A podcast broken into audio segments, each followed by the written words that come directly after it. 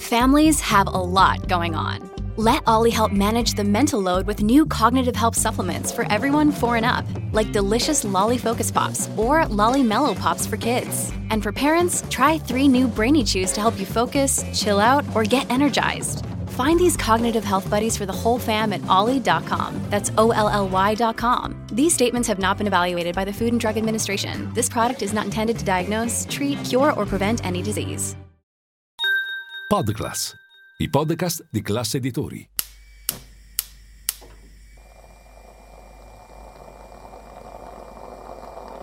Buongiorno dal gruppo Classe Editori. Io sono Massimo Brugnone. Oggi è venerdì 24 gennaio e queste sono notizie a colazione, quelle di cui hai bisogno per iniziare al meglio la tua giornata.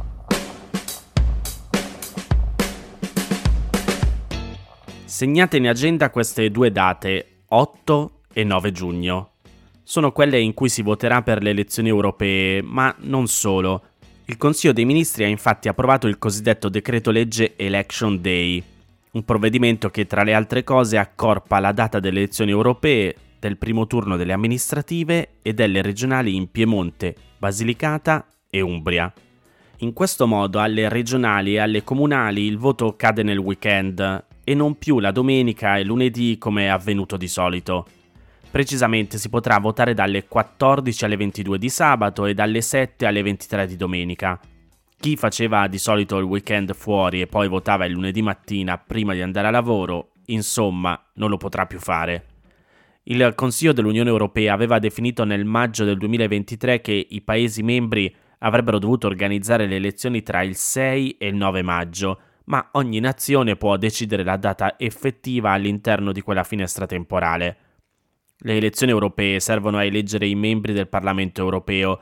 L'Italia ha diritto ad eleggere 76 eurodeputati e per le elezioni europee l'Italia viene divisa in 5 circoscrizioni elettorali, ognuna delle quali elegge un numero di europarlamentari proporzionale al numero di abitanti. Una grande novità riguarda però anche le elezioni amministrative. Sempre nel Consiglio dei Ministri di ieri è stato approvato un decreto legge che modifica il numero di mandati consecutivi consentiti ai sindaci dei comuni medio-piccoli. I sindaci dei comuni tra i 5 e i 15.000 abitanti potranno fare tre mandati consecutivi, attualmente erano al massimo due, mentre nei centri sotto i 5.000 abitanti viene eliminato ogni limite. Di fatto in questi comuni un sindaco potrà potenzialmente essere rieletto ogni 5 anni e restare in carica a vita. Perché questa scelta? Nei comuni più piccoli capita che sia complicato trovare persone disposte a impegnarsi per 5 anni alla guida di un comune. Amministrare è complesso, gli uffici sono più sguarniti rispetto al passato e i dipendenti sono pochi e per lo più con un'età media avanzata. Non solo, i sindaci hanno spesso denunciato di essere esposti a diversi rischi, tra cui quello di essere indagati e processati per decisioni prese durante lo svolgimento dei loro compiti. Dall'altro lato c'è il senso della democrazia. Il limite dei due mandati per i sindaci garantisce un ricambio alla guida delle città per uno di quei ruoli che, ancor di più nei piccoli comuni, possono rischiare di alimentare sistemi di potere non sempre trasparenti. Lascio a voi la scelta di giudicare.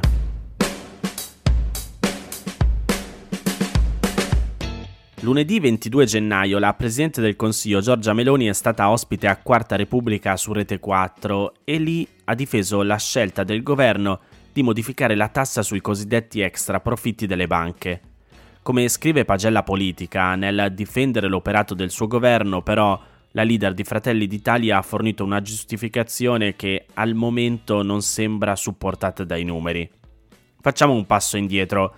Ve lo ricordate, a inizio agosto il governo ha introdotto con un decreto legge una nuova imposta che le banche avrebbero dovuto versare su una parte dei maggiori profitti fatti nei mesi precedenti, dopo l'aumento dei tassi di interesse deciso dalla Banca Centrale Europea. L'obiettivo dichiarato dal governo era raccogliere circa 2 miliardi di euro da destinare a misure contro i rincari dei mutui e contro l'inflazione. Durante l'esame in Parlamento il governo ha poi fatto marcia indietro, consentendo alle banche di non pagare la nuova imposta se avessero rafforzato il proprio patrimonio con l'accantonamento di una somma pari a due volte e mezzo quello dell'imposta. Tutte le principali banche hanno scelto di non versare l'imposta, rafforzando invece il proprio capitale, e in questo modo è stato di fatto azzerato il gettito che il governo sperava inizialmente di incassare. A Quarta Repubblica Meloni ha detto che questa operazione è stata comunque un win-win, ossia ha portato vantaggi sia per lo Stato sia per le banche. Secondo la Presidente del Consiglio, più una banca aumenta il suo patrimonio, più crediti può concedere e più crediti concede, più aiuta l'economia e più prestiti fa, più aumenta i propri profitti, versando più tasse allo Stato. Giorgia Meloni ha anche aggiunto che si sono già visti gli effetti positivi di questa operazione. I tassi di interesse riconosciuti sui depositi di imprese e famiglie sono aumentati, ha detto, così come i prestiti fatti dalle banche. La spiegazione però è perlomeno fuorviante. La nuova tassa annunciata ad agosto, infatti, puntava a ridurre gli extra profitti delle banche generati dal forte aumento del loro margine di interesse, ossia la differenza tra le entrate dai prestiti erogati dalle banche e le uscite dagli interessi che le banche riconoscono ai propri clienti, per esempio quelli sui conti corrente. L'obiettivo della nuova tassa era costringere le banche ad aumentare i tassi di interesse riconosciuti sui conti, con maggiori entrate per i clienti, in modo da bilanciare almeno in parte il maggiore costo dei mutui.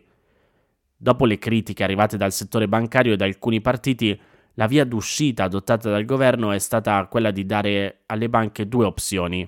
Come dicevamo prima, versare la tassa oppure aumentare le proprie riserve di capitale di un importo pari ad almeno due volte e mezzo il valore della tassa stessa. Il fatto che nessuna delle banche interessate dalla tassa sugli extraprofitti abbia optato per la prima alternativa fa immaginare quanto fosse più conveniente la seconda. La riserva di capitale fa parte di una delle numerose regole e precauzioni che le banche devono seguire per mantenere la propria stabilità.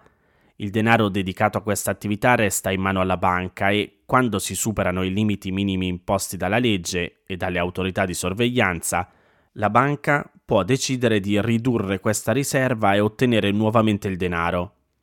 Al contrario, con la tassa sugli extraprofitti le banche avrebbero versato quanto dovuto, che sarebbe definitivamente finito nelle casse pubbliche. È vero, come dice Giorgia Meloni, che obbligare le banche ad aumentare le proprie riserve ne ha migliorato la stabilità, ma va sottolineato che quando è stata introdotta questa possibilità, non sembravano esserci eventi esterni che suggerivano di dover aumentare le precauzioni sul capitale delle banche. Nessuna di queste sembrava in gravi difficoltà e non lo sembra tutt'oggi. È vero anche che una banca più stabile è più propensa a erogare mutui, sia per la maggiore fiducia sia per questioni di regolamentazione, ma a differenza di quanto sostiene la Presidente del Consiglio, la misura alternativa alla tassa sugli extraprofitti non ha portato a un aumento dei prestiti erogati dalle banche.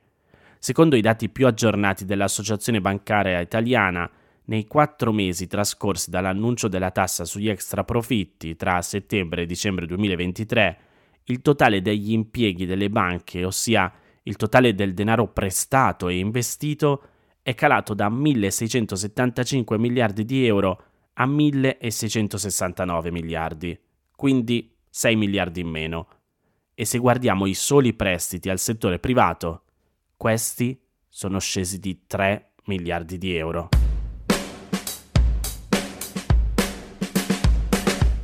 Il deputato di Fratelli d'Italia Emanuele Pozzolo è indagato dalla Procura di Biella per porto abusivo di armi.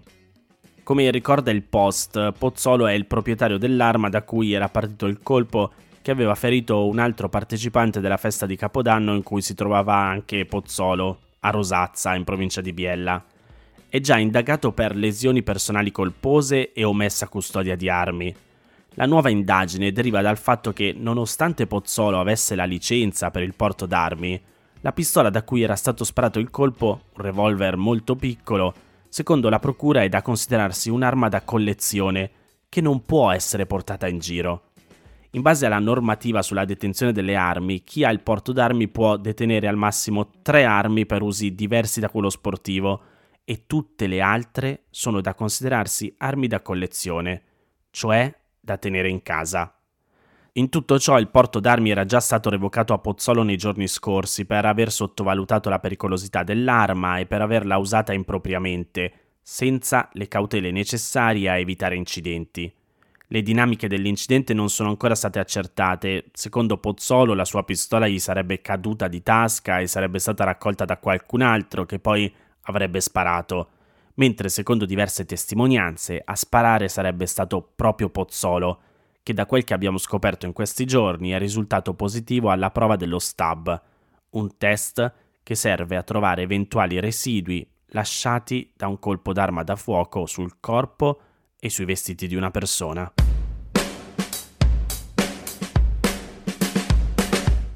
Queste erano le notizie a colazione di oggi. Se volete suggerirmi alcune notizie o mandarmi i vostri commenti su quelle trattate, potete scrivermi all'indirizzo notiziacolazione.it. Se volete rimanere aggiornati, ci sono il canale Telegram e WhatsApp di Notizia Colazione. Li trovate nel sommario della puntata insieme al link per gli altri podcast del gruppo Classe Editori. Io vi aspetto lunedì per iniziare insieme una nuova giornata. Un saluto da Massimo Brugnone.